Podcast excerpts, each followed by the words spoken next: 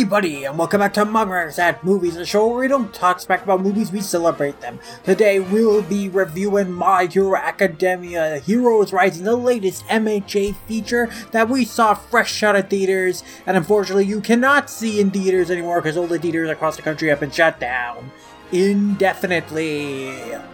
And because of that, naturally, that means we can't really record a whole lot of ad movies episodes on stuff that's in theaters.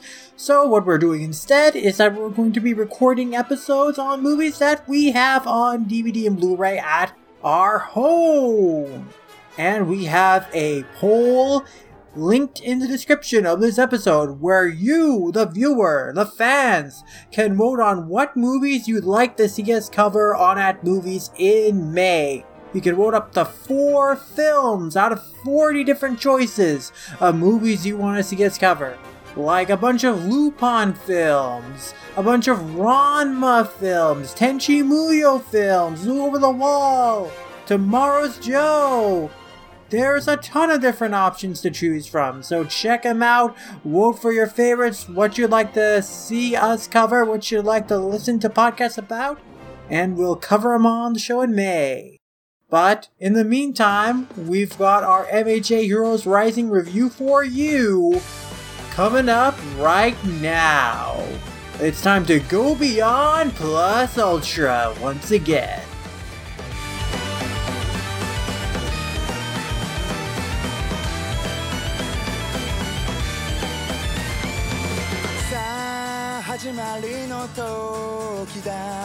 泣いていた夜にはさよならさ。まっさらにマイクロリア掲げた世界に一つの旗歩き出せば。風はやがて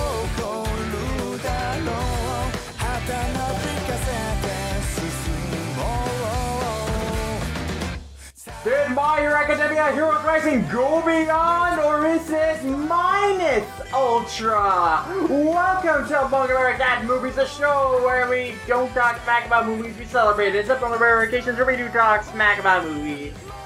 And we will see which is the case today, but we are reviewing the latest My Hero Academia theatrical feature. No, My Hero Academia Heroes Rising came out of Japan in December, came out here in the United States on February 26, 2020, and it's doing pretty well at the box office in the States, ranked number four for the weekend it came out.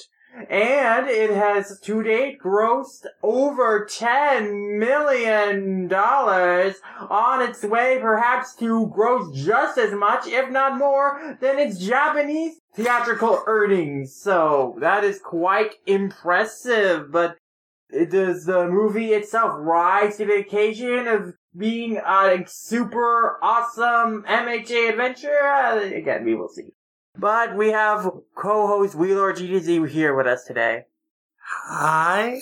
And we have Colton here with us today. Go beyond plus ultra. I am here.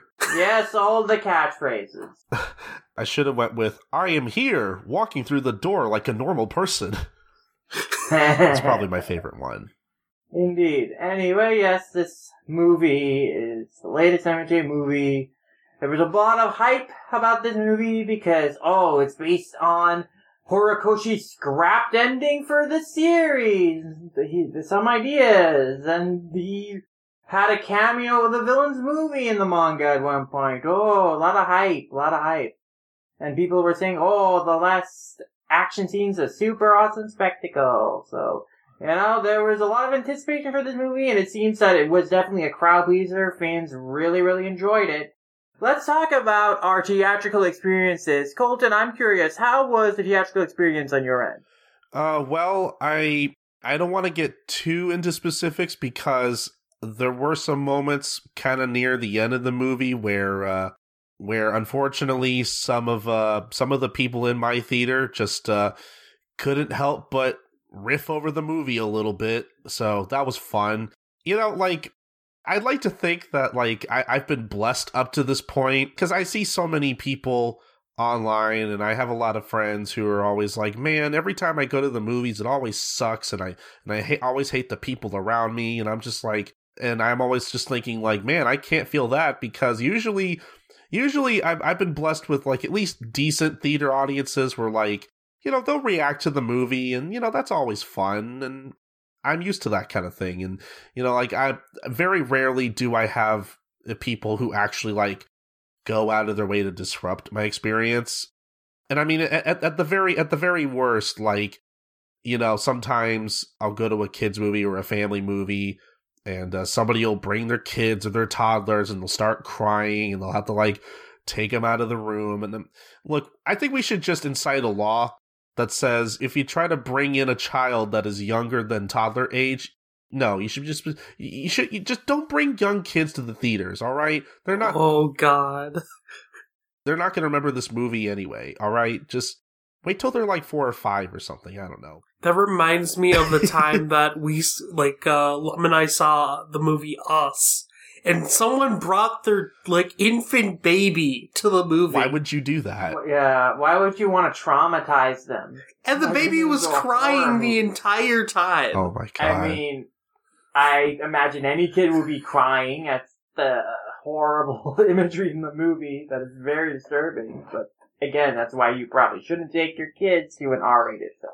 I mean, I am sympathetic to, you know, people don't often have people who they can leave their kids with, they can't hire babysitters. Stuff. this is true. Yeah, And it's tough, but there is definitely occasions, situations that you really shouldn't bring your child to a theater and expose them to certain films with certain content. this is true. But um, yeah, just just to kind of cap my experience off, I'll probably wait until a little later once we actually start talking about the movie to bring up specific moments. But I mean, overall, it was it was really mostly during the end of the movie that the crowd was uh sort of disruptive and not in like a fun way. But uh besides that, like my theater crowd was okay. Like they had fun watching the movie. It didn't have nearly the same amount of energy as like say like uh Two heroes. well I was I was even to say like One Piece Stampede Mm, yeah. cuz even even when I went to see Two Heroes like I you know the the uh my, my theater crowd for that I remember being more passive if anything. They weren't really the kind of crowd to like react too much. I don't know what it is about my my theater crowds and my hero. They just I mean I'm I'm assuming they're fans, but like I, I guess I just don't get those same kind of energetic crowds that uh that I do for One Piece movies apparently. So I don't know what's up with that. Interesting. Well, we saw the film twice. On opening night, we saw it in Japanese, and we were really only intending to see the dub, but because we saw the Japanese, we went again to see the dub just the night before we are recording this. So we've seen it twice. I definitely, the first time around, I mean, it was a full theater, it was a bigger theater, and there were more people, so there were a little more reaction to things it's kind of interesting to see what things were reacted to as strongly in the first and second screenings. I will say one joke that definitely always killed was when they revealed they used Kaminari as the lightning rod. that got laughs in both screenings. And also when Bakugo was threatening Mahoro after she used her illusion thing, people enjoyed that. And do you remember any other notable bits where people were reacting both times? Not really. I mean, I guess it was like the Minetta jokes Yeah, I think the Minetta jokes hopefully got some laughs. because no one likes Minetta. Minetta's trash. Yeah, thankfully he was much more tolerable in this film. He didn't do any pervy stuff, and all the jokes are at his expense for being someone no one cares about. and being easily tricked and fooled. So, that was decent at the very least. Tolerable indeed. And, yeah, definitely the first screening though, little more energy in the room, a little more excitement, a little more shock at certain moments, especially the big dramatic moment towards the end. Second screening was a little more quiet and silent, even though there were kids in both screenings. Like, second screening was still pretty silent through most of the movie, outside a few chuckle wordy bits.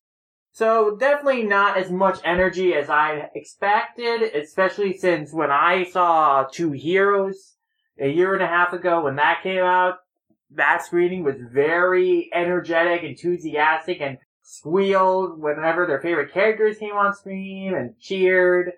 Th- These screenings were much more lax. That's funny you say that because I remember I saw the screening right after you at the same theater, and the people there were not nearly as excited. Was it a full theater even? Yeah, it was mostly full. Okay, I mean, when I saw, I mean, Two Heroes, like, I got late and it wasn't any assigned seating, so I had to sit in the front row. That's how full the theater was. Like, all, literally all the other seats were filled, except for a few front row seats.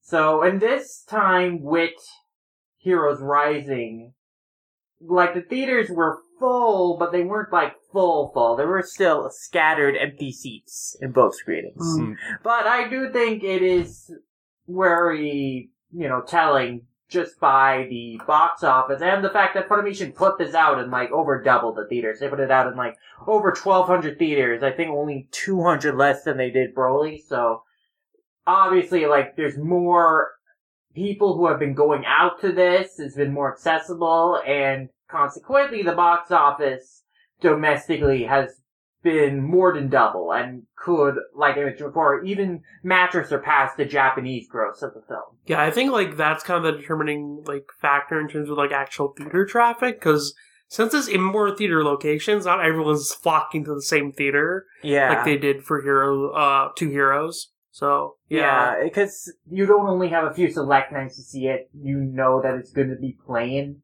through the week for a couple of weeks. But, but I think Funimation has finally cracked the secrets to doing successful long-term anime theatrical screenings. So they pulled some magic with Broly, and now they've done it again with Heroes Rising. Again, like it was number four for the box office the weekend it came out. So another kind of victory for the mainstream visibility of anime theatrical features.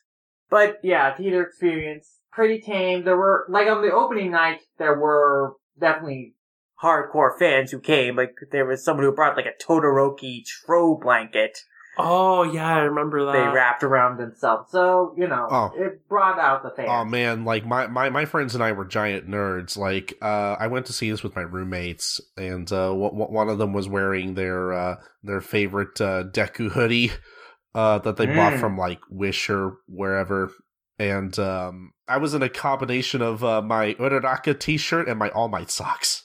Oh, nice. I don't have any MHA apparel, so I didn't wear anything. Though I, I wore anime stuff. I think both times I wore Dragon Ball Z shirts because why not? I think I wore my Demon Slayer shirt. Yeah, wrapping on a show and action franchise. the real movie hero. that I'm excited for. Oh yeah. I'm just just imagining someone just being like, "Hey, nerd, wrong movie." Mm. But anyway, to go back to theatrical experience, so I want to ask you a question. Did you feel like the audio during the opening sequence of the movie where they were chasing the villains was very quiet Yeah, and silent? It was.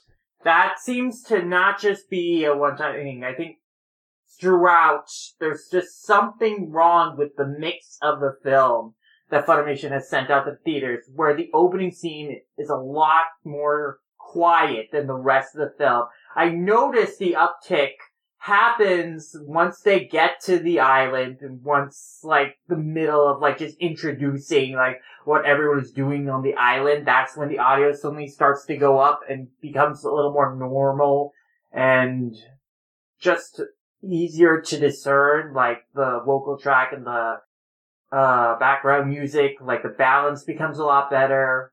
It becomes easier to hear. Like in the opening scene, like it's so muted, it's so quiet that I it's hard to make out what characters are saying.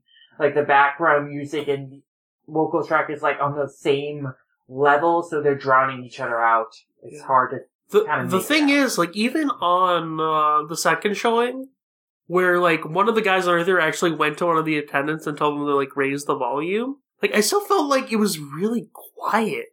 Like- yeah, I mean, in general, I don't think. I think the mixing of the film. There's just something off on it where it just didn't reverberate throughout the theater as a normal film sound does. So I'm not sure what was up with that, if it was an issue on Funimation's end. I feel like it is because it wasn't just our experience, but a general experience that people felt like that opening scene was very quiet. It's So- weird too because I don't remember that being an issue with two heroes. Yeah, again, I think this is a problem with how they mix this movie that has caused this problem. Yeah, like I said, uh, I, I definitely recall having trouble kind of hearing certain parts of the mix of, of the of the beginning of the movie. Um, ho- Mhm. hopefully they'll fix that maybe for like the home release. Hopefully. But where to start with this home? I mean, I guess I will say the premise of the film, the concept of it, is a little less contrived than Two Heroes, just in the sense that Two Heroes, his premise was like, oh, everyone's going to this hero convention on this one island. It just so happens that half of 1A also went. Here, it makes a little more sense that all Class 1A is like doing this like group hero project that they are helping out these residents on this remote island. So just that conceit makes a little more natural sense than like everyone just coincidentally all being in the same place and not realizing it until they're there. But I will give it credit for that.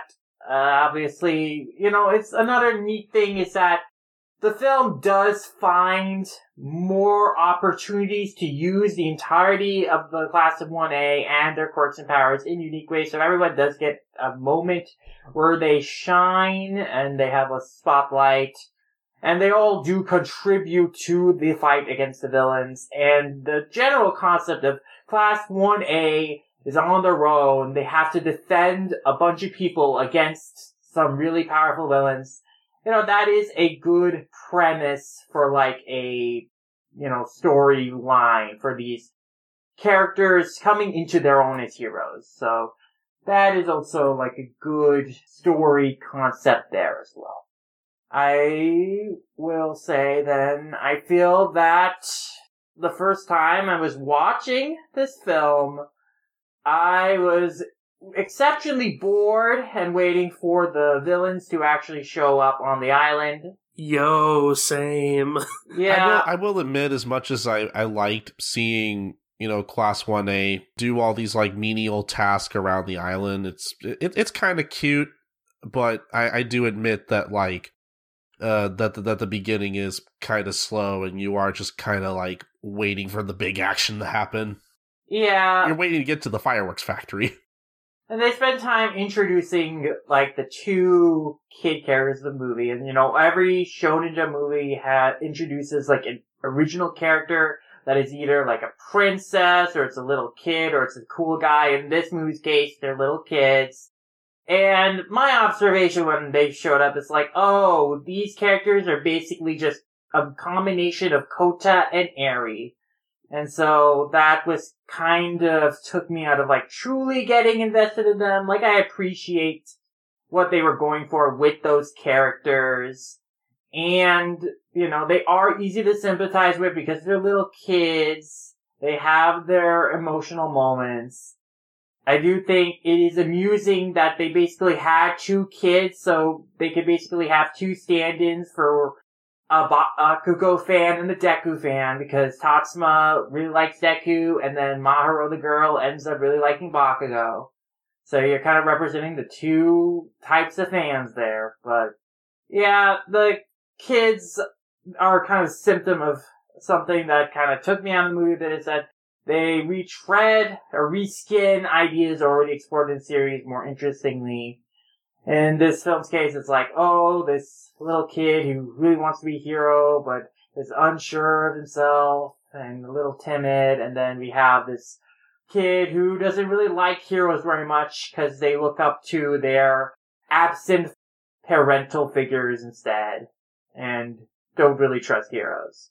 The relationship between Maru and Katsuma isn't unengaging. Like it is to some extent a little worse because of course Maru is concerned about Katsuma's safety and stuff, so that's why she is trying to dissuade him from looking at the heroes or becoming a hero and stuff. And then there is a great moment towards the end of the film, which is probably one of the best character acting moments, is when Nine captures Mahoro and is threatening her, and so Katsuma, that's when he decides to be brave and he like runs towards Nine, his arms are all flailing about, and it's very emotional because he's standing up to this villain, even though like he knows he can't win. But in the character animation, the emotion there is very, very strong. So there are good moments, good emotional beats they find with these characters. Yeah, that moment in particular actually look, as silly as it is to admit, I actually started crying at that moment because you can also tell like if you if you're really paying attention that like they they animate that moment in particular to be very reminiscent of when Deku runs out to save Bakugo from the sludge monster. Yeah, another parallel being drawn there, definitely. You could definitely say that Maru and Katsuma are kind of mirrors of Deku and Bakugo Yeah. when they were kids. I appreciate like the little parallel callback they were going for there. I actually thought that was pretty well done. Yeah.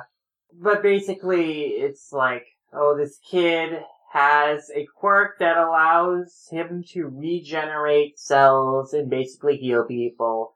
Oh, it's kind of similar to Eri, and that's kind of what the, the people want him. It's like, okay, I get it. I do kind of like how he's like, man, my my my quirk's not that great. It can't help anyone, and then it turns out to be one of the most useful quirks you could have.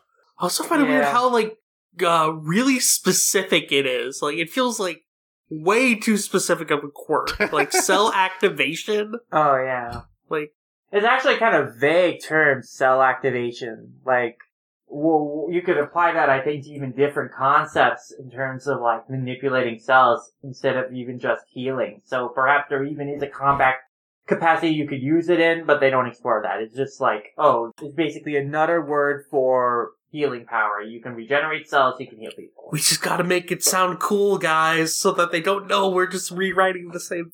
Anyway, the reason the villain Nine is after Katsuma is because he wants this power, because he went after Katsuma's dad, who also has the same power, but Katsuma's dad's power only works with type A blood, so that doesn't, uh, compatible with Nine, so that's why he thinks Katsuma would be compatible, except, I, you know, they don't really explain, Eh, how is he so sure that Katsuma's power also will work with his blood type. You don't really know what Nine's blood type is. We don't know what Katsuma's blood type is. Like, why does he assume that he can get Katsuma's cell activation power and it'll work, like, more than his father's does? This guy's It's entire just- plan is like just, just filled a with holes. Very flimsy conceit, you know, just to get Nine to the island. Guys, please prefer to him by his actual name, Diet, or I'm sorry, All for One.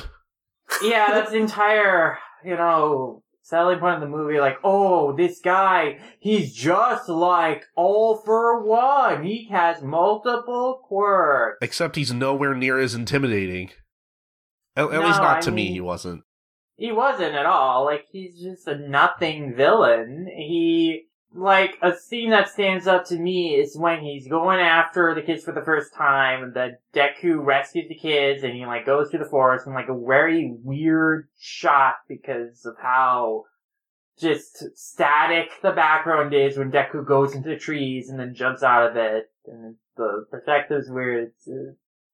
So, I mean, I'll go into it later, but like, there are some aspects of the movie that look really good, but there are also other places where it really looks wonky. But anyway, like, his reaction is so nonplussed. He just walks following him. There's no sense of urgency. There's no sense of malice. He's just like, so passe about everything, and that just makes for an incredibly boring villain. Like, especially, even later, when he's like walking down the pad and he's just using his shield like to block all the characters' attacks.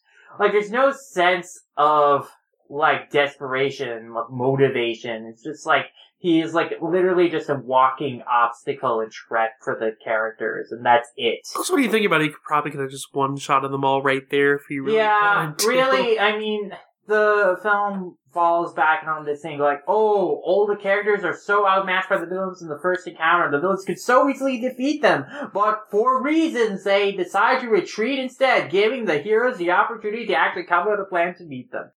When the villains could have beat them the first time. It's like, That's uh, that's plotting. That's filler arc plotting right there. But anyway, uh, also nine beyond lacking personality. His motivations are incredibly shallow. The whole, oh, society of the strong, the powerful people will rule and uh, destroy the divide between heroes and villains. It's like a much more shallow, less interesting version of Meta Liberation Army is trying to do, but it's, you know, there's no really interesting social philosophy behind it. It's just the most bare basic, oh, strong people, good, strong people lead society. We live It- in a it's just society. nothing.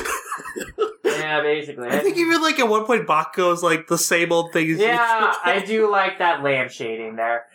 I will also say that the only sort of interesting villain in the film was Chimera, the guy who had wolf's head and he had alligator tail and chicken legs and phoenix arms. Like he was like the only sort of interesting character, character you could sort of get a sense of his motivations because he was discriminated against because of how he looked his entire life, and that's why he joined up with Nine. he was really projecting on the shoji at that one moment, and I was just like, "Damn, dude! Like, chill." Yeah, that was a good line. It really kind of revealed a lot in just a short moment about like his motivations and character. So they they actually did just enough with him to make him like have a personality and interesting in a way that the other characters, the other villains were really not. They were just there. I kind of wish he was the main villain somehow because, like you said, he was he was a lot more interesting, and I was a lot more invested in him, and everyone else I didn't really care as much for us, but especially the ninja guy that like got uh, he he, he got taken out pretty quickly. Like he probably had the most unique power in terms of like he has these exploding mummies he can make and he can wrap people up in his mummies and explode them. So that's kind of interesting. He also has no personality and then he gets taken out first by Bakugo and then he's not, doesn't factor in for the rest of the film. Like he doesn't even exposit information to the characters. They just beat him and that's it for that. The only thing interesting about that character is that he is voiced by Brendan Blaber, who runs the YouTube channel Jello Apocalypse that I follow a lot. So that was actually kind of interesting. That that guy got a professional role in the MHA film. Yeah, I totally didn't recognize him. Uh, that's that's that's cool. He got a role in the movie. He Yeah. makes pretty funny videos sometimes too. I like his stuff. Yeah. Good stuff. Oh, uh, Nine was voiced by Johnny Yong Bosch in the dub. The So- one saving grace of that Yeah, character. I, I guess that did sort of make him more interesting dub and stuff for me, just by virtue of I like Johnny Yong Bosch. Oh, see, I, yeah, I didn't even catch that either. Uh, Now now that you say that, like the acting for the character, I thought was decent at least. Yeah, like like like Vilar said, it was like the one thing that like made that gave him any kind of like interesting features to work with at all. Yeah, I think the performances for all the characters were pretty strong in both the Japanese and the English. I definitely have a preference for the English in general for the main cast, so, you know, I definitely think I enjoyed the film a bit more on the second viewing because I like the dub cast a lot. My Hero Academia so far is like the only anime manga franchise where I actually like both the Japanese and English casts about the same, and that's that's very rare for me in particular. Yeah, they're both quite equally good, I would say. There are definitely some performances I like even better the dub. Like I love Clifford Chapman's Bakugo. He's such so much more angry in the dub. it comes across. And some of the rewrites are also really nice. Like just slight rewrites, which are the same intention as the original, but like come across with like even more personality and bite in the dub. Like when he is explaining to Mahoro why he wasn't fooled by our Lucian magic. And he's like, I'm not stupid! Like, that was pretty great. yeah, Clifford Chapman is uh is pretty good. I mean, Justin Briner also does a lot of emotional heavy lifting in the climax of the film in particular. Like, he's very great at that. Oh yeah, they're both very good.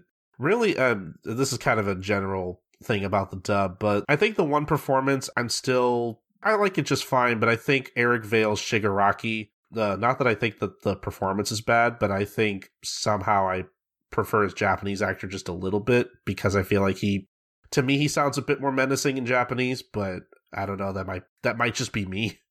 Yeah, I will say that I think it is definitely changed from the beginning to now. I definitely like he comes across unstable and uh, dangerous in that sense, but yeah, there is a little bit of menace that can be lost from the original performance. I feel like when Funimation was initially casting Shigaraki, they like misinterpreted what kind of character he was really gonna be. Yeah, I mean Shigaraki when he was introduced, like he didn't even make too much of an impression until like the all for one stuff started. Yeah, Like I rem- for the longest time, I didn't remember his name when he was showing up in the story.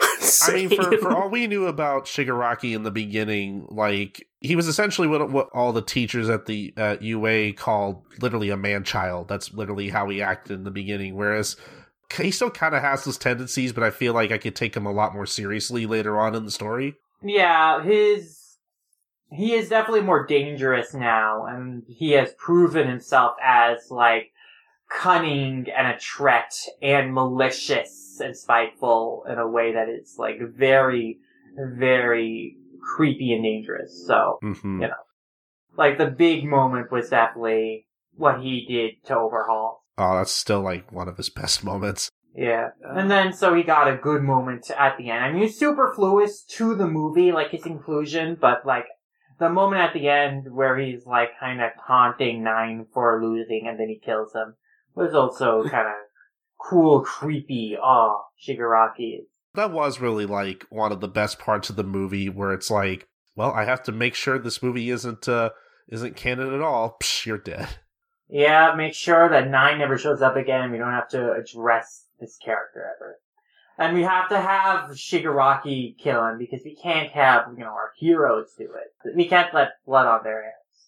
we need to keep them pure. So I, I, I know, I know we're kind of going a bit all over the place here, but th- there was something I, I kind of wonder about Nine, and that, uh, you know, because not Nine is is a character that you know had a short cameo in a chapter of the manga, which makes me wonder, like, I, I wonder if Nine was maybe intended to be like some sort of final villain, maybe for the end of the series or something, because like. I don't know. I think he included that cameo because the movie is coming out. Like he might have came up with the characters, and I don't know if this character was ever planned to be in the series. Like he's a stand-in for all for one, basically. Like you can interpret like in the movie as being like his original ending of Deku and Bakugo fighting against all for one.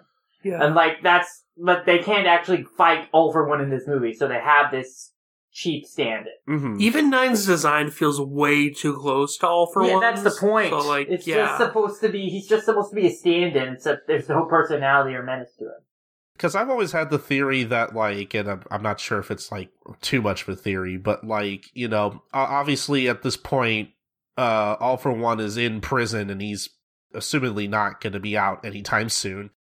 And you know, I've always talked with my roommates because we all are into My Hero Academia. We always talk about how, like, judging from like the conversation that he has with All Might near the end of season three, like we always, we've always thought that, like, oh man, like yeah, sure, he's in prison now, but like it still kind of feels like he's in control of the situation. Like he, like it doesn't really felt like he's lost. Like he, you can't help but feel like he has like some kind of contingency plan somewhere or whatever waiting to be activated. You know, once he's gone or something like that. And that's just like a theory we've always had. And like, I almost kind of wonder thinking about it now if maybe nine could have been something like that where it's like at some point maybe once he was ready to actually go out and you know do his thing that maybe maybe he could have had some plan to like set him off into the world or something i don't know this is me kind of just thinking out loud at this point I mean, perhaps part of All for One's plan was to pass down his quirk of All for One to Shigaraki. I, I feel like that's the given. yeah, i mean essentially like he's literally said that. Like Yeah. i'm mostly just trying to justify nine's existence because he had a cameo in the manga and that just made me think like was there was it was there was there ever a point to him maybe or I don't No, know. I think that his cameo is just to promote the movie. It's Marketing. I mean, When yeah. Shiki was in the manga of One Piece, it was just to promote Strong World. And whenever these cameos are in the any manga, it's like promote. Yeah, but at least Oda like tried to incorporate him into like the lore. I mean, he's a part of the lore, sure, but like he's he's not ever good to appear in the present of the story or actually affect things. No, I know. I'm I'm just I'm just saying like in term in terms of that kind of thing, I I wish we could have gotten that same kind of treatment for 9, but unfortunately he turned out to be again just a worse version of All for One, so Yeah, his introduction scene also it kind of doesn't make sense how no one like noticed like he was in the area or got to him in time because when he takes the quirk from Cosmo's body, he like starts destroying buildings around and caused a whole bunch of devastation. Like, how has no one encountered, fought, or stopped this guy yet? Like, how are there no heroes immediately on the scene? But you know, it's not the point. Yeah, they Like, you're kinda just let him about walk that away. deeply. Like this movie doesn't think about such things that deeply. But I guess to in terms of like people tracking down Nine, we can bring up Hawks, I guess, who's also very superfluous to the movie. Like he's, uh, you know, if you're worried about, oh, Hawks is going to show up in the movie, ah, should I even see this? Because I haven't gotten him in the show yet. Like the point of him being in the movie is because, oh, hey fans, you can see Hawks animated before he is animated in the show. That's enticing, but he's gonna do anything? No, he's just gonna be around for expository scenes where you could have, you know, substituted him for any other character. But he can work. fly. That makes him cooler. Uh, Uh, sure. yeah. Well, anyway, so like Hawks was kind of a nothing character in the film. He was just there, but it's like, oh, cool, it's Hawks. I mean, man, like Sabo did more in film gold than Hawks did in this. Did he though? Did he really? He had a fight with Lucci, like that's for like so- five seconds. That's more than Hawks did. Hawks was definitely there for more than five seconds. Sabo was also. I think they had roughly the same amount of screen time. Can I take this opportunity to like just rant about the whole cuz I remember when the poster for this movie, you know, got revealed online and like people saw Hawks in the background or whatever. And then of course you have all the all the people who follow the manga or whatever who are like, "Oh my god, guys, oh I, I don't know if I can see this movie. I don't know if anime onlys can see this movie. It's a spoiler that Hawks is in this movie." And I'm just and, and it started this whole thing where it's like, you know, like li- literally people were so worried about like anime only people being spoiled that like you have people from Funimation who are literally like guys you can see this movie you don't have to be caught up it's fine you can watch this movie. When I don't know the the whole thing about people worrying about manga spoilers with this movie like I think this is probably as good a time as any to address those kinds of things because you know you do have characters like Hawks and like you know the the the doctor who I don't I don't think it's like like a, like a spoiler to say that like the guy with the mustache in the beginning is clearly like the doctor from the very first episode of the anime. Um and that's about as much as I'll say from there. But like you know th- like there are certain things that like if you are a manga reader and you are past a certain point there are going to be things that only you will notice and that's fine like just because you notice things that are from the manga doesn't mean they're automatically spoilers for anime only people. Because my thing is, none of these things were actual spoilers until you said anything. You know? Yeah. Like, especially, like, I feel like people overreacted to Hawks in particular because people acted like, people acted like Hawks was just going to come in there and, like, catch up everybody on, like, on on his adventures or whatever. Like uh, it's not like Hawks is going to uh, sit sit the audience down for 5 minutes and explain what he's been doing between chapters this and this or whatever. Like it's like the existence of a character is not a spoiler. I'm sorry. Like please miss me with that, you know? Yeah, he doesn't even reference the fact that he's undercover with the League of Villains. Yeah, Like, exactly. that doesn't come out at all. No, and like he's essentially again just just a cameo for people who follow the manga. And I mean like, you know, as somebody who likes the character of Hawks, like I I liked his inclusion enough even though again, like you guys said, like he he he literally could have been substituted for anyone else, but like it w- it was kind of nice to see him like do some like, you know, sleuthing a little bit even the again like I I just I liked seeing him in the movie like I liked his scenes as superfluous as they as they were like I don't know. He, he's just a character I, I like having around. I like having him on screen. He's a he's a cool character generally, but but that's just me. I like Hawks. I mean, I feel like you take out a scene from the movie, it doesn't really change much. He doesn't really do that interesting of investigating work. He just kind of makes pretty obvious inferences. So That's true. kind of whatever to me. But uh, the bigger spoiler, I guess, is that it does like reveal to anime watchers that Deku does have the multiple quirks or whatever. Mm, It's interesting in this film though, like like nine comments on it is like, oh, I can't take his quirk because there are a bunch of other quirks a part of this. But it's not like Deku says that or acknowledges that. It's just like him thinking that to himself. So it's like kind of throws like the placement in the timeline into question in a sense. Like, 'cause it's not like Deku acknowledges it or even uses the power. Remember you asked me about whether he uses power and I wasn't really sure. Cause I didn't, I couldn't really tell if he did and then rewatching the film was like, oh no, he definitely only just used one for all. yeah, Uh, it kind of speaks to just how kind of action kind of washed over me that I don't remember specifically a lot of the things he did. yeah. I I remember that moment in particular, and just being like, oh, they just threw that out there. But like, really thinking back, Yeah. like I think. I think if you were to take somebody to this movie who what who wasn't caught up with the manga, because obviously they're they're not going to cover any of that kind of stuff till probably the next season. But like, you know, you could pass that off as like a that's just Nine's like you know observation. Like nobody actually confirms that, so I think I think you're still safe with that in particular. hmm And yeah, in terms of abilities, I guess that air shot thing, I don't know if he's used that in the show yet. Hasn't he? used it once. Could have sworn he did. Yeah, I don't know. I don't think at the time of- when the movie came out in Japan, I don't think so. Like hmm in the anime, I think he like recently just started using that like as far as like this weekend. I think Yeah. like powers, I I don't think are really huge spoilers.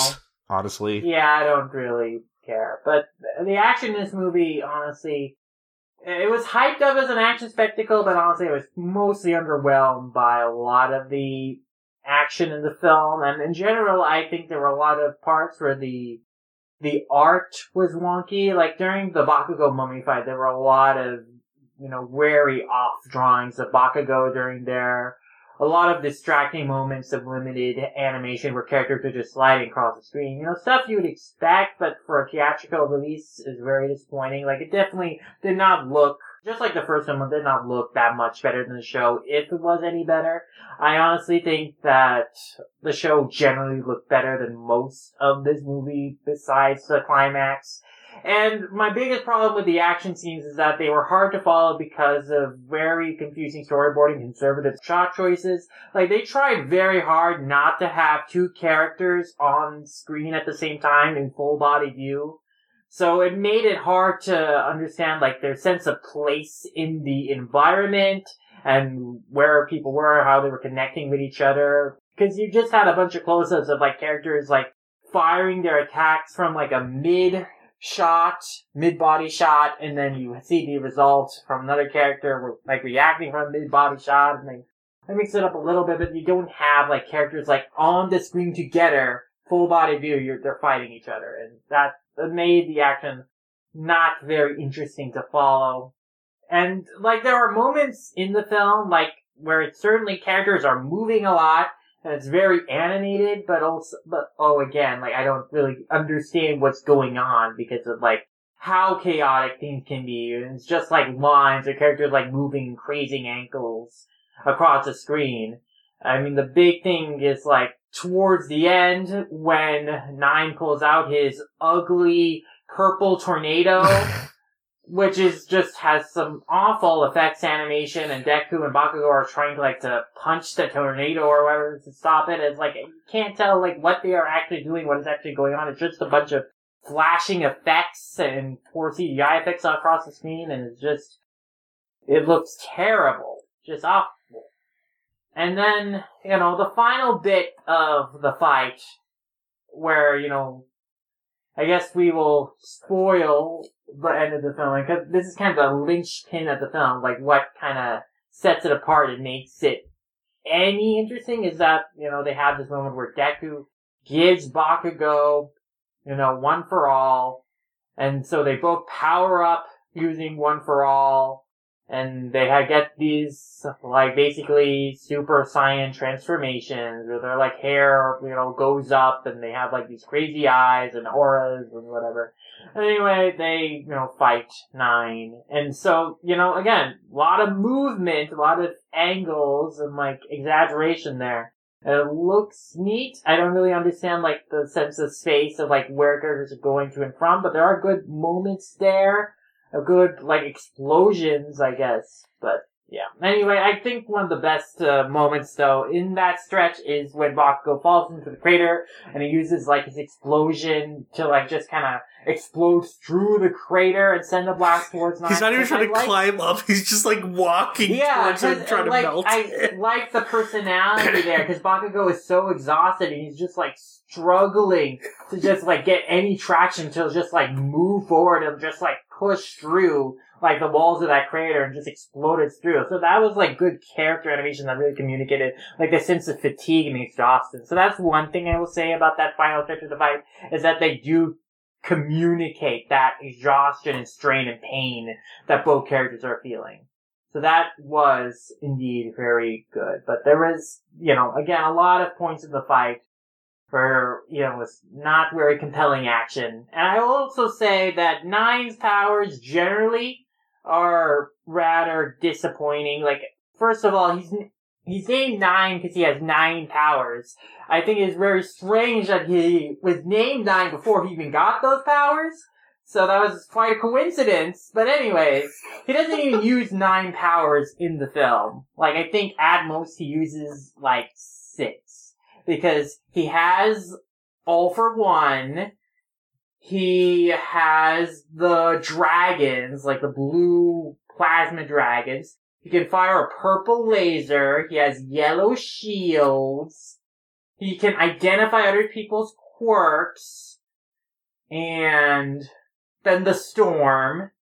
And I don't know. He doesn't have the last two because he's trying to get the ninth one all throughout the film to cell regeneration. And I don't think there is an eighth one that I remember that he actually uses. So yeah. Anyway, he has just a bunch of random destructive ability quirks. It's not really, he doesn't really use it in that interesting of ways. They're just, they meant to cause destruction. It's very telling that um that even on the My Hero Academia wiki they list like yeah, they only list about six powers. Yeah.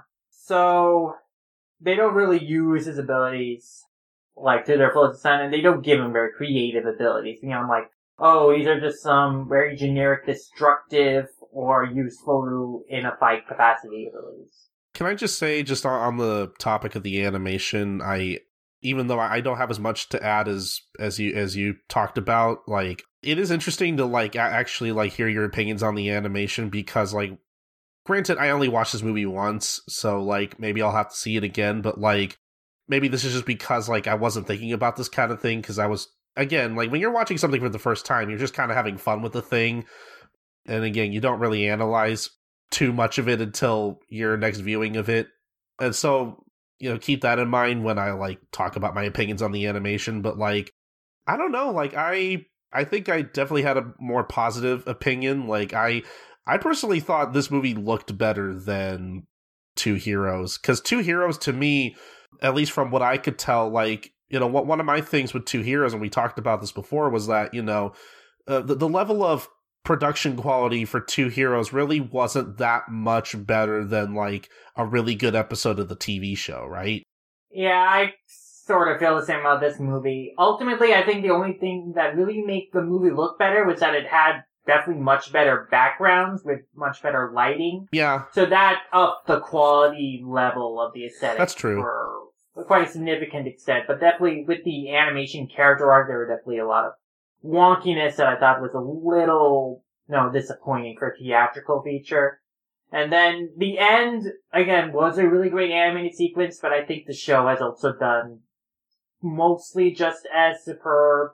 And even the previous film also, the action sequence was also pretty much on par. It did look. I mean, I will admit, like as much as I really loved that sequence, and I think a lot of the like you know one for all sequences, I, I at near the end of the movie, I I do think were like the best looking parts of the movie. I will admit, you know, just after watching the overhaul arc in the anime, I couldn't help but feel like parts of that movie were kind of similar to to the infinite, you know, one hundred percent uh one for all powers that Deku had near the end of that arc. So it felt like a similar kind of sequence, not exactly the same thing, but like you could tell that like you know that they were both the, like similar sequences almost in terms of like the level of animation and production quality. Yeah, that final sequence also very similar to the final fight with Overhaul in this latest season. I mean, I think the song is the same even. Oh yeah, for sure. Yeah, they even use the same song, which you know, like I still like the sequence, but even I even I could admit that yeah, the, the they were kind of similar. Though I I think I like the way they use it in the anime better than in the movie, personally speaking. I agree. Like the song is very somber feeling, and in the moment, I I do understand why they have a somber song playing one, like they're both using one for all because you know it is bittersweet because Deku is passing the torch and in his mind this is going to be the last time that he'll ever be able to use one for all. So it's just like this super desperate emotional thing for him. But it it almost feels like you kind of want something more triumphant there with you know Deku Bakugo fighting side by side using the same power and cool capacity. But it's it's a little mixed feelings there. It's a good song though. You know it does fit the music and the emotion of the characters and the character acting. So it's you know it works. hmm But yeah, I don't know. I I still liked a lot of the animation in the movie. Like, I mean, uh, uh, again, I, I think you gave a better analysis of it than I ever could. But like, the the most I can say is that like, I personally thought it was better than Two Heroes, but I also wouldn't put it on the level of say like. I wouldn't say it's anywhere near as, as impressive as say like something like Broly or whatever. Yeah, Broly and One Piece Stampede had like much stronger animation highlights and action scenes. I feel. Yeah. I will say that one thing I appreciated in this film generally was how the characters use their quirks in tandem. Yeah, that to was the best and stop the villains. I think that was very creative, and I liked that teamwork-based strategy.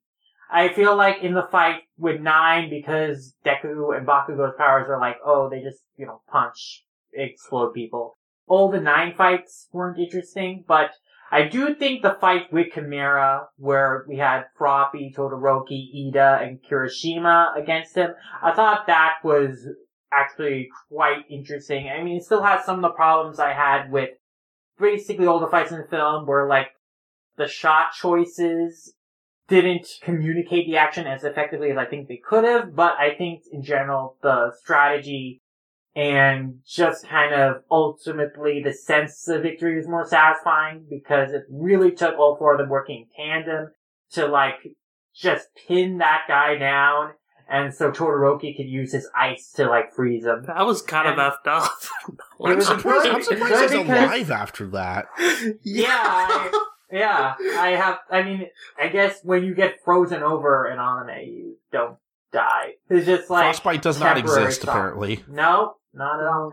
But because it was super desperate to the last moment, because you had to have Ida kick one of his arms out of the way when he was trying to attack Todoroki. He had Froppy like pin down his tail when he was trying to attack Todoroki, and then you had them like both getting bashed in the head together when he like collided his arm and tail or whatever, and like you see them like bleeding out later, which was like, whoa, they took some heavy damage there. So like I, that fight, I thought was actually quite well done, just from like the strategy angle, use of powers angle, and the the the, the sense of stakes and the struggle of it. Yeah, that was easily like the best like team effort within the film. Yeah, Oh, I mean, because the because the fight with Mummy it ultimately boiled down to everyone else was useless, and Bakugo just beat the guy by exploding him.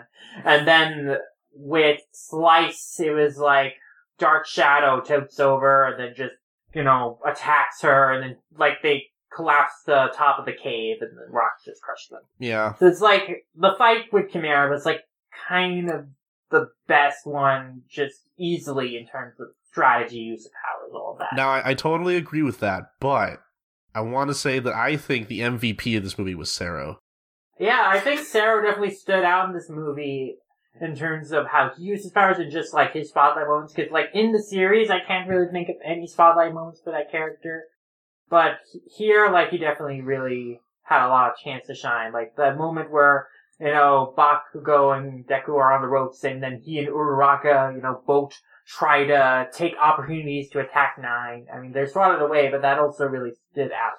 Oh yeah. And also Sero and Uraraka using her powers in tandem, you know, to you know has a whole strategy of like throwing rocks at him and whatnot. That is good. like I, I really appreciate a lot of the a lot of the uh the ambushes in the beginning what with um what with uh momo using her uh, giant cannons and uh and uh even aoyama and mineta kind of working together hmm i liked how this movie used a lot of the more like support-ish type characters in, in really like useful ways that like actually you know contributed to the combat Definitely, I think that is a good strength of the film is that it used the characters and their powers in very effective ways. yeah and I, I, honestly that was like the most entertaining part of the movie i think hmm But I guess uh, is, is there anything else we want to talk about, or do we want to move on to? Because I, I I have thoughts on like the use of uh, of uh, one for all in this movie, unless there's anything we. Yeah, let's head to the final, the big linchpin of the movie. So the whole idea of like, this is where my idea for the final arc was that I decided not to do, but now I'm gonna put in this movie thing comes from. And so, yeah, it's just this idea of Deku, you know, gives one for all to Bakugo so they can both use together to fight a big villain. That's like the big idea, I guess, Horikoshi had for the original ending that I think he has widely decided to do something else. But I will say that, again, the imagery is cool of their transformations of them working together with his power. I mean, it, I don't know if it totally communicates that well with Bakugo, like what he can do for most of the fight. It's like he still mostly uses like his exploding powers, but you know, the imagery of like them shooting that giant air blast, I guess, to break up the clouds of Nine Storm is, you know, fine. It's like the moment of them lifting their fists together, you know, that pose, that sense of triumph, you know, you know, pretty good imagery there. Like one for all Bakugo is like is like a character design that like I'd be surprised if they didn't use in a My Hero Academia video game anytime soon as like DLC. Oh, they're definitely Like, so many people are gonna main him. Yeah. Yeah, they're definitely going to God. include him in like merch and whatnot. Because to be fair, the, I I thought that design was actually pretty cool.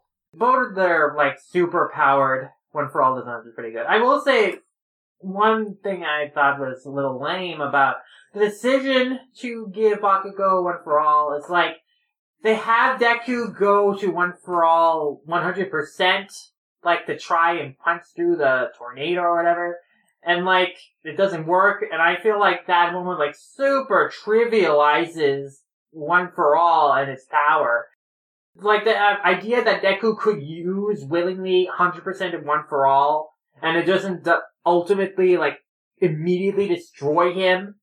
Like, not just that it doesn't work, but that it doesn't, like, immediately destroy him, that he can't do anything afterwards. Like, I feel that was super cheap.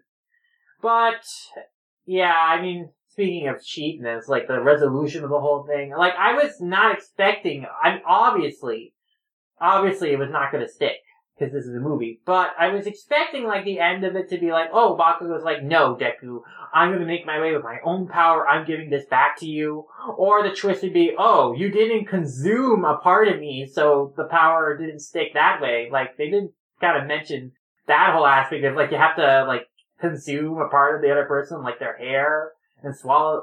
And I thought it was just like that. any like bodily fluid. Yeah. Yeah. I don't know. Maybe that was the whole point. Because like they both had cuts on their hands, so I think the logic there was like the blood from Deku was going into like Bakugo's wound. So, so like Okay. they- they could have they could have done something where uh, with that because like obviously in the beginning, All Might had Deku ingest his hair, and so like you could have used like some kind of loophole there where it's like okay, yeah, I'm sure if it's in your bloodstream, that's one thing, but like in order to actually inherit it, you need to like actually ingest something from the user, maybe. Yeah, they could have just ex- Or you know, just go the straightforward way, literally just have Bakugo give it back to him. Yeah, Yeah, I, that- that would've was been more saying that would have been the most satisfying Yeah. character moment, but instead it's like, oh no, it was a Deus Ex Machina. A One for All just allowed this to happen miraculously because of the circumstances. Oh, thank you so much, previous inheritors of One for All. Woo. And then Bakugo doesn't remember it all because he can't have character development from this filler movie. Yeah, which so is great. fucking And I guess it's okay that Deku remembers it because he's not going to mention it again. I guess I don't know. Yeah, so the resolution just makes the entire moment very cheap because it is like a big, you know, character moment for Deku to like willingly give up the power, uh, just for the sake of like defeating a villain, protecting people. But like for the resolution to be, oh, it just all worked out without any consequences or without any like big other character moments happening. One for all gave us very a lame. miracle. Yeah. Again, do that. Machina. Yeah, that, that yeah, the way they hand waved that was really stupid. It was such a transparent hand waving, like probably one of the most I've ever seen in one of these movies, honestly. But uh Yeah. Man, you know, like so here's the thing, like I was already like aware of, you know, uh One for All being used in this movie, but even then I still wasn't ready for it. Like seeing it seeing it in action is like a whole other thing and like there was a moment there was a moment where me and uh, me and my friend who was watching the movie we like we like kind of had to look at each other for a bit and like we didn't say anything but we were clearly just like is this happening right now? And i think i think the rest of the, the rest of my theater was uh, pretty surprised. I th- okay so this this is around the point where two guys in my theater were just being complete assholes because there there were there were two moments where like and I forget which, but like th- th- there were like at least two moments during the movie or during its climax where like you see like Deku and Bakugo pass out or whatever, and one guy's like, "Oh, they're dead! They're so dead!" Like somebody actually yelled that out, and then uh, and then we like literally the second time they did that, like after they used One for All, uh, they were like, "Oh, they're dead! They're so dead!" And like my friend actually yelled them and went, "Shut up, weeb," which I don't think they heard us, but it was just like, of, course, like I mean, thankfully they didn't do this throughout the whole movie, but it's like, of course, like we're we're gonna end up getting the guys who like, who you know, who think like, oh, this is like a Mystery Science three uh, Theater three thousand thing or whatever, where we could just we could just make our we could just yell out our own jokes because we're we're just as funny as them, you know, that kind of asshole. Like I don't run into those kind of people a lot, but like they're the worst. Yeah. I think other than crying children in theaters, that might be the second worst thing in a movie theater. But um sorry, that's that's that's a whole other tangent. But um the the whole like one for all thing, I was so on board for this movie and I was so invested up until that point cuz like I feel like that's the point in the movie where it's like, yep, My Hero Academia has finally jumped the shark. But really, you know, the the one thing I do like about this idea is that I think it is kind of in line with Deku's character and how like self-sacrificial he is. Because honestly, I don't know, like I'm very mixed about this idea because I like the idea of at the end of My Hero Academia, Deku being in such a tight spot to the point where it's like the only thing he can do is pass off his power. Like I, I feel I feel like the idea of that moment and like uh like like the themes behind that idea I think are good, but like I don't know. Um I don't know how I feel about it besides that. Yeah, I think it's a good idea, and I think again it is a good character moment for Deku to be willing to give up his power if it means saving people. Like it is very in character for him to do. It is very heroic and self-sacrificial, and that is, you know, very admirable. What might have been an interesting character beat in the manga, and I think it could be uh, if he decides to do it in an alternative execution. In this film, I feel because the circumstances and the stakes just didn't feel as desperate or as personal to the characters as I think it could have been. It just did not come across as earned as it could have been. Yeah, like like this is the kind of thing that I think would have played better if this were the end of the series. Yeah, like the justification to pass the power felt very flimsy. Like the circumstances felt just too slight for him to make such a choice.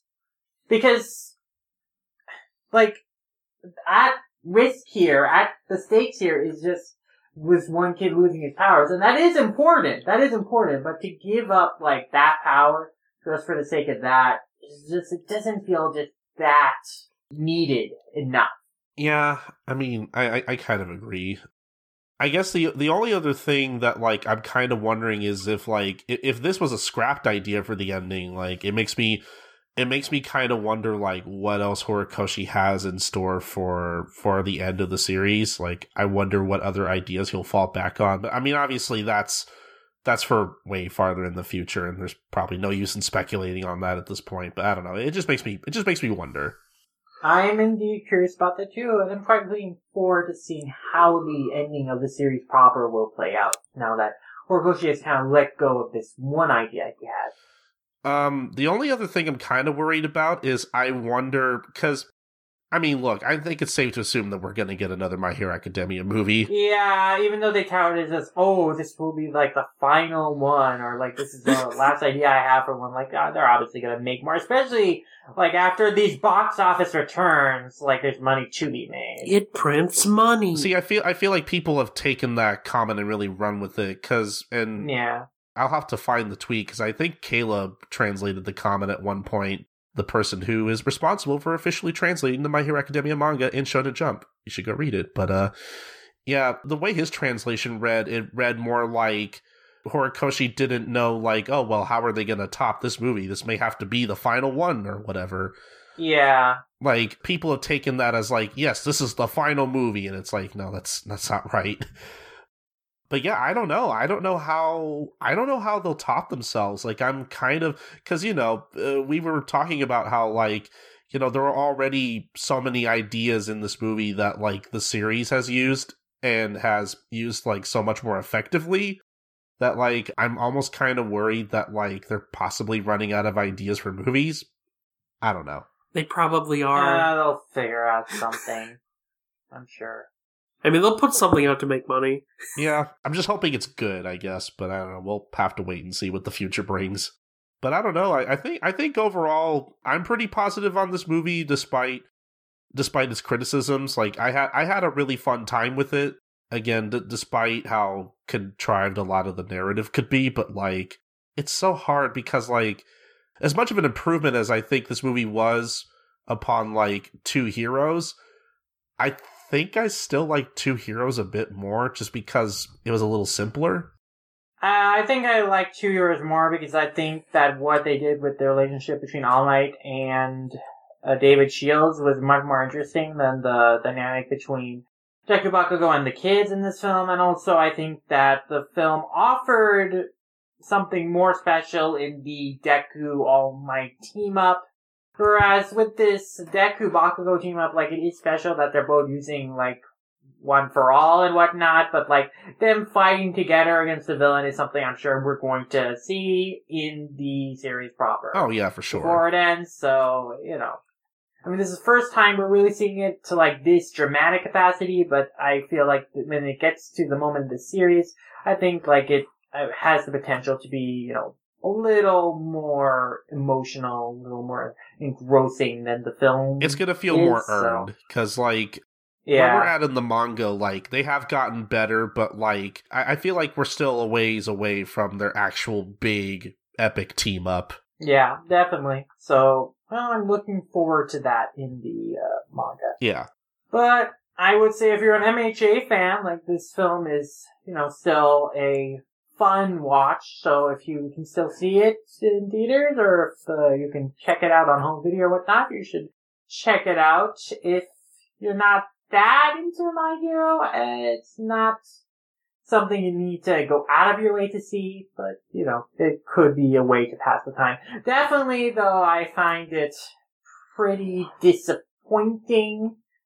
and definitely it was not on the same level as you know some previous franchise films that we had seen recently that really did bring out their A game, and even then with stuff like Stampede, I still wasn't super totally satisfied with that. But like you know, I feel like this was a step down even from that. So the takeaway of today is wait for the Demon Slayer movie.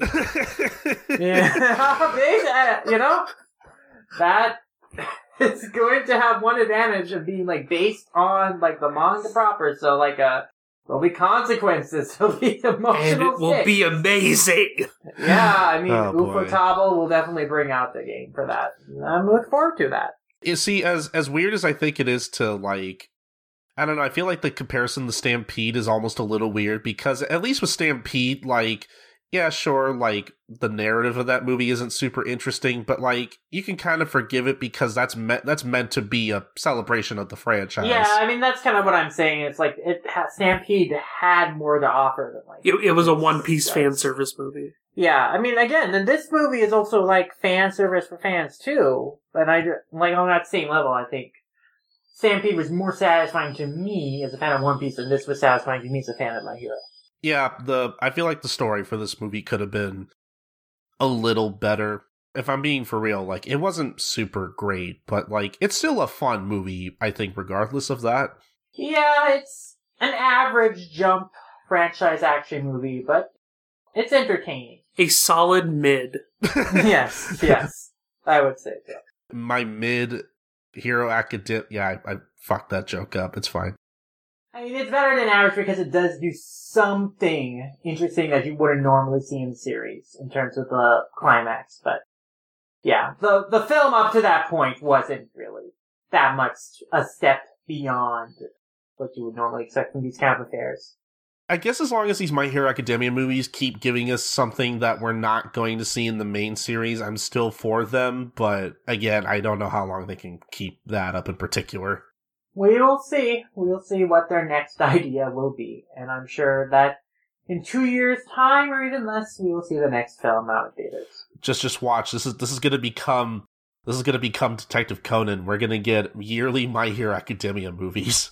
The, I the hope exception not, there is 'cause the, the detective- production of the show will suffer. I think. I mean, they the show still looks pretty good, but there are definitely points that people noticed, and you know, the Mirio episode especially probably took a toll because of production on this film. So it'd be best if maybe you know they work on a season of the show one year, movie another year, alternate that way. We'll see what they do. We, we really don't need yearly MHA movies. No, No, I, I love I love My Hero Academia, but like, yeah, I I'm okay with not getting a yearly movie. Like, and let's see, that's another thing too. Like, I feel like people really shit on the anime because of it, and people make it sound like now the anime is just suddenly looks like garbage, and I don't think that's the case. But you could you could tell no, you could tell that like you know there are episodes that could look better, but still.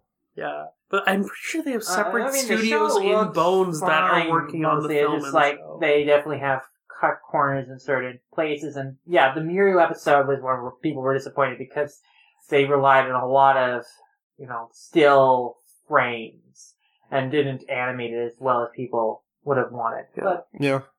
You know, so hopefully we don't encounter a situation like that again. Yeah, but the films on the show are being worked on by different teams, so it doesn't really matter in the long run.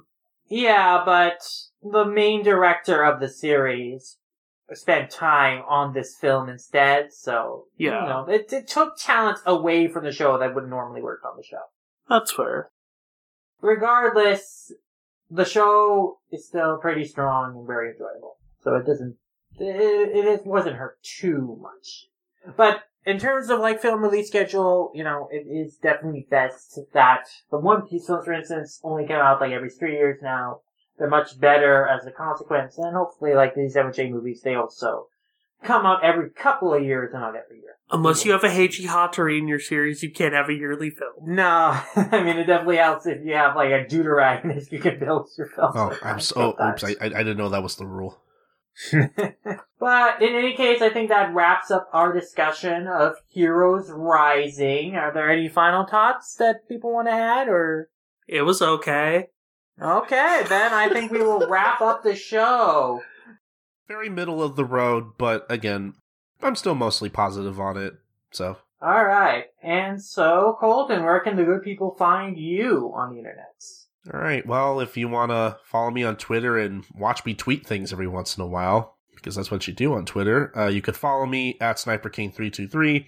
Uh, I also host and produce a few other podcasts, such as uh, you know Life Lessons, the Gintama Manga Cast, or One Podcast Prevails, which is a Case Closed Detective Conan podcast. Uh, all, all these you can find links to over my personal blog at coltoncorner.wordpress.com. Uh, you'll find links to pretty much whatever I'm producing at the moment. And so, yeah, that's pretty much about it for me. And V-Lord, where can people find you? Working to death? Oh, But on the internet, where can people find you? Ah, right, the internet. People can find me on Twitter at VLordGTZ, where I'm usually just kind of hanging around, occasionally talking about what manga I'm reading and so forth. Aside from that, you can find my more manga focused reviews over on all-comic.com and my more Tanami focused articles and anime reviews over on TanamiFaithful.com. Aside from that, I also host the Demon Slayer podcast. you don't say. yes, my mentions of Demon Slayer in this podcast are totally not telling. But yeah, we cover the anime and the manga of Demon Slayer and everything in between. We recently finally hit 1,000 followers on our Twitter, and we have something special planned for that Damn, cool. as well. So you can follow us on Twitter at DSlayer Podcast. So definitely go ahead and do that. And go and listen to our podcast on basically any podcast streaming platform. If you just look up Demon Slayer Podcast, it'll probably show up. So yeah. Indeed, and you can find me on Twitter at Lumramiyasha, and by Lumramiyasha, a variety of faces like anime, animation, revelation, and analyst, wherever there's a Lumramiyasha, that's where you can find me, and you can read my reviews on all-comic.com as well. We definitely have a lot of manga reviews coming in, so you definitely look forward to more being published on there. But as for the show, you can follow Manga Mavericks at manga underscore Mavericks on Twitter, manga mavericks at Tumblr.com, YouTube slash C slash Manga Mavericks is our YouTube channel, and we are on every podcast platform of choice, whether that be Apple Podcast, Spotify, Stitcher, you name it, we are on it, and we would be very grateful if you left us a rating and review on there, because that helped us gain visibility, helped us grow the show, reach more hearts and minds and ears, and uh, help us improve the show even better. And you can also send us feedback to mangamax at gmail.com to share your thoughts on our podcast. What do you think of My Hero Academia Heroes Rising? Did you like it more than two heroes? What did you think about the ending? Share your thoughts. We'll read them on the show. We always love hearing your listeners' thoughts and discussing them. Again, mangamerits at gmail.com. But if you want to support the show, help us continue producing more podcasts, do more projects, you can head over to patreon.com slash mangamerits where we have a variety of tier options uh, where you could pledge your support for just a couple bucks and it really helps us pay for hosting costs and material costs and all that stuff. And we have some bonus content on there for you guys to listen to. If you pledge at our $5 tier, we release a monthly bonus pod at the end of every month for patrons only. And we have a current new bonus pod podcast project that Colton is doing with Dr. Colton if you want to take that away. Yeah, if you uh, sign up for the $5 tier on our Patreon, you will get uh, monthly access to uh, to new episodes of the Manga Mavericks Book Club, uh, in which we are currently reading through Masami Kurumada's Saint Seiya. Uh, it is my first time reading through Saint Seiya, as well as my good friend Doctor from the Ass Backwards Anime Podcasting Network.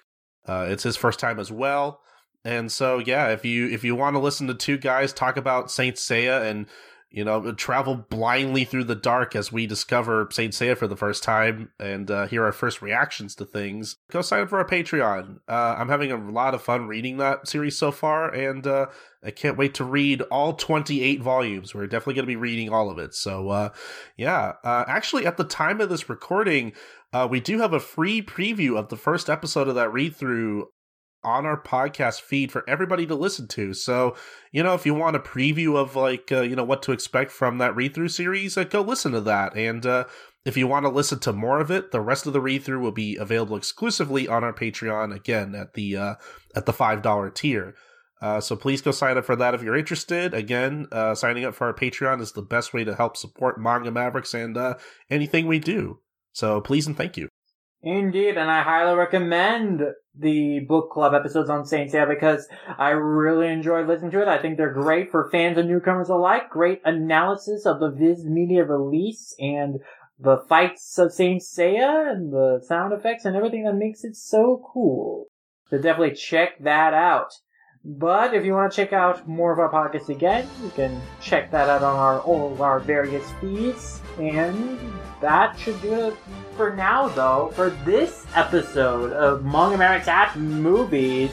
And we will see you in the next one. And scene.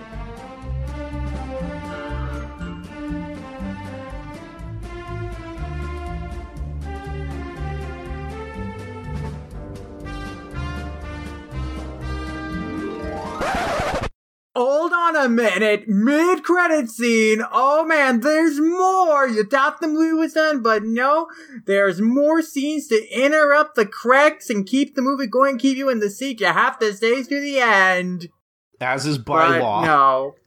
There is indeed more to talk about because a month after they put the film out in the theaters, Viz decided to finally release a one shot tie into the film called My Hero Academia League of Villains Undercover, which is basically a short 10 page chapter that details how Nine got experimented on by the League of Villains and got all the all for one power, whatever. So we get a little more context on Nine. Apparently, his original quirk was to control storms, control the skies.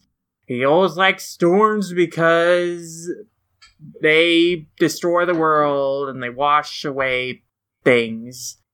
So he's crazy, basically. The doctor basically says it much because his whole ideology is that all the strong should be at the top. They should control society, but they are being discriminated and subjugated against. They're being kept down and suppressed. So I want to destroy society and return the world to a place where the strong thrive. And he uses the example of think about it, lions and apes, which is stronger? And he's like looking in the zoo.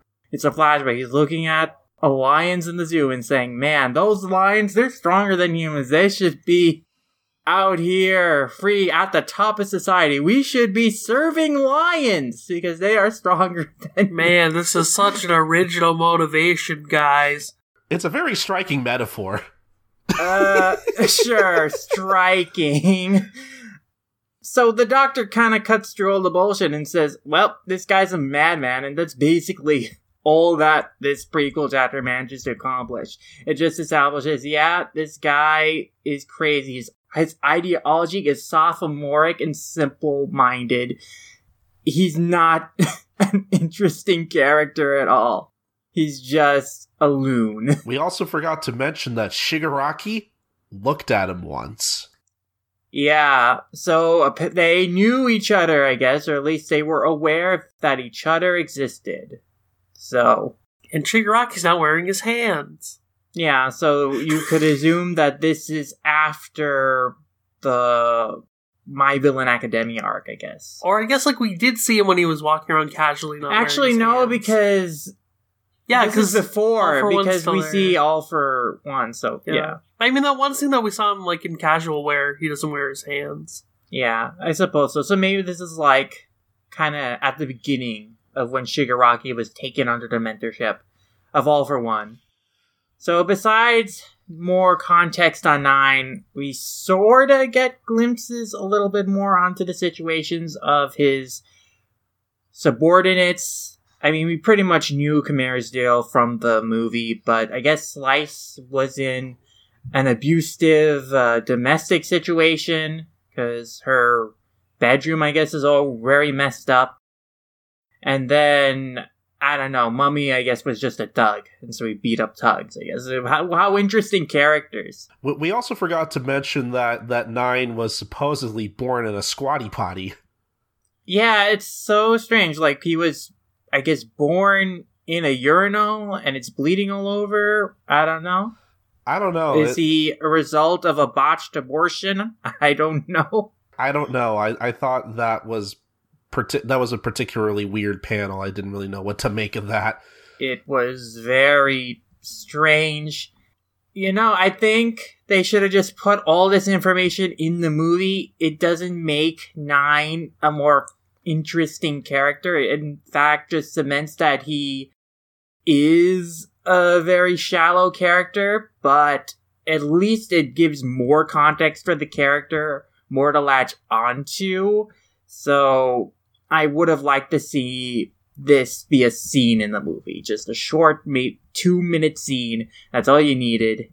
But no, it's like this ten page chapter that was released a month after the film was in theaters here in the U.S. So by the time this came out, no one can even go see the Honestly, film that genu- that genuinely confused me. Like, why release it so late? Yeah, a month late, literally, because the film came out in theaters February 26th. This came out March 26th.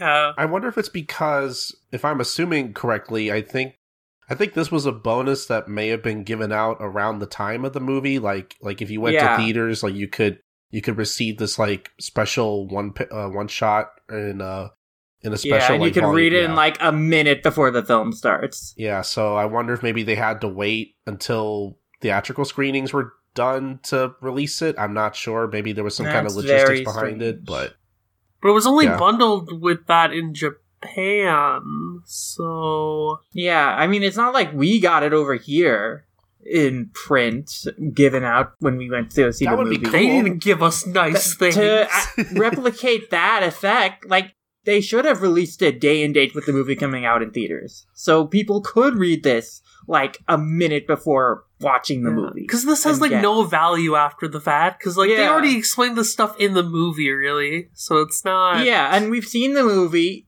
Nine's dead. Who cares? this doesn't tell us anything more about him, really. Like, it doesn't make him a more complex character. It just says, oh, well, I guess Storms was his original quirk, if you're wondering that. and then his motivation is that he has a god complex. So there you go. I will say I, I I think that was the one thing I did like about this one shot was that was at the beginning when he when he talked about how he liked watching storms and whatnot. Like I don't know, I I felt like that was a somewhat humanizing a little bit. Like I felt like he at least got to talk about like his likes, uh, stuff that he likes, stuff that makes him feel you know at ease and comfortable. Like I feel like that's at least somewhat humanizing a little bit. It makes him feel a little more like a human being, but outside of that, there really isn't much else to add to his character. to me it just cements just how sophomoric his mindset is because the reason he likes storms is because they destroy things and he hates the world so he likes watching the world be destroyed Yeah, I mean, I don't know. It's a shame I cuz I I got really excited when uh when they put this on the Shonen Jump app only to see that oh, it's not really it really doesn't add much to the movie at all, unfortunately. yeah the same thing was true about the heroes rising one shot too i, I guess i mean I at don't least know. that I feel like I feel like with All Might Rising, at the very least, like it may have not added much to like two heroes in particular, but it at least added to like My Hero Academia's overall lore a little bit. yeah we did see more of all might's early days in that so Yeah. Yeah, that was a little more valuable than this, which is about a character that's never going to show up again. Yeah, exactly. Uh, so yeah, I mean, if you if you have to show the Jump app and you want to read this, I mean, ten extra pages of My Hero Academia if you're into that. Yeah. It'll literally just take you a minute to read. And by the end of it, you'll be like, well, that sure was a chapter. I sure wish I had read this before watching the movie, so I could have gotten the most out of it, but there we go. And now back to your credits in progress.